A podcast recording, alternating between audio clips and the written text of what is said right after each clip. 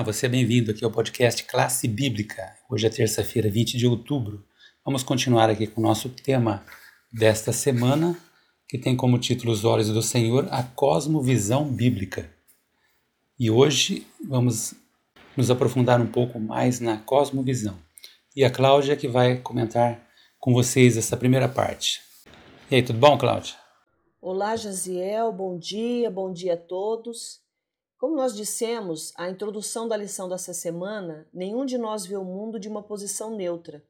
Por exemplo, quando um ateu olha para o arco-íris, lá no céu, ele não vê nada além de um fenômeno natural. Para ele, não há um significado diferente daquele que o ser humano decide dar.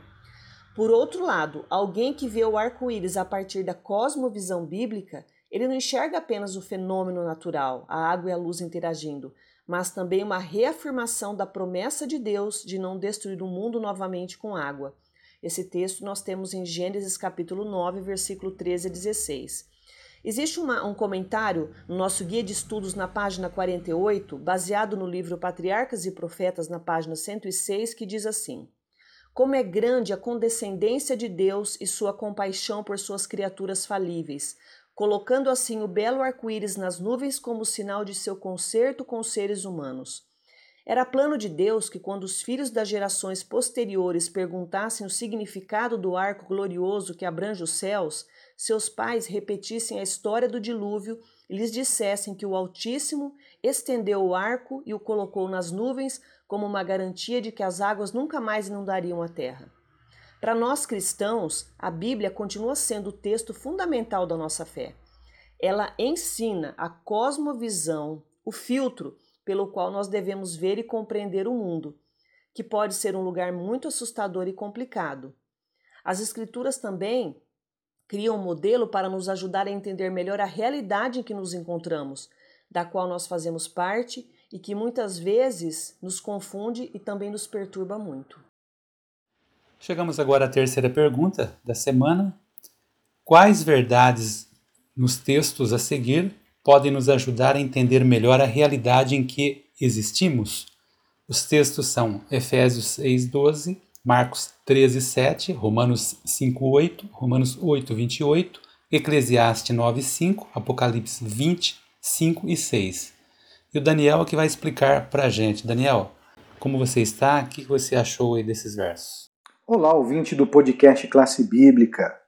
Muito bom, Jaza. É muito importante esse questionamento. Ah, quando falamos sobre realidade, significa em uso comum tudo que existe.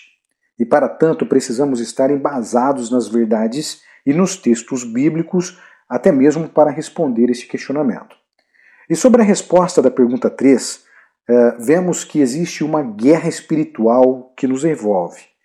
É, quero compartilhar com você, ouvinte, o versículo de Efésios 6, 12, é, que fala exatamente assim: Pois nós não estamos lutando contra os seres humanos, mas contra as forças espirituais do mal que vivem nas alturas, isto é, os governos, as autoridades e os poderes que dominam completamente este mundo de escuridão. Quero compartilhar com você agora outro versículo e vamos agora a Romanos 5, 8, que fala exatamente assim. Mas Deus nos mostrou o quanto nos ama. Cristo morreu por nós quando ainda vivíamos no pecado. Bom, é importante entender que devemos seguir firmemente os ensinamentos da Bíblia, pois essa é a verdade. É a verdade revelada por Deus ao ser humano e está fundamentada na palavra de Deus. Então devemos nos atentar e seguir corretamente.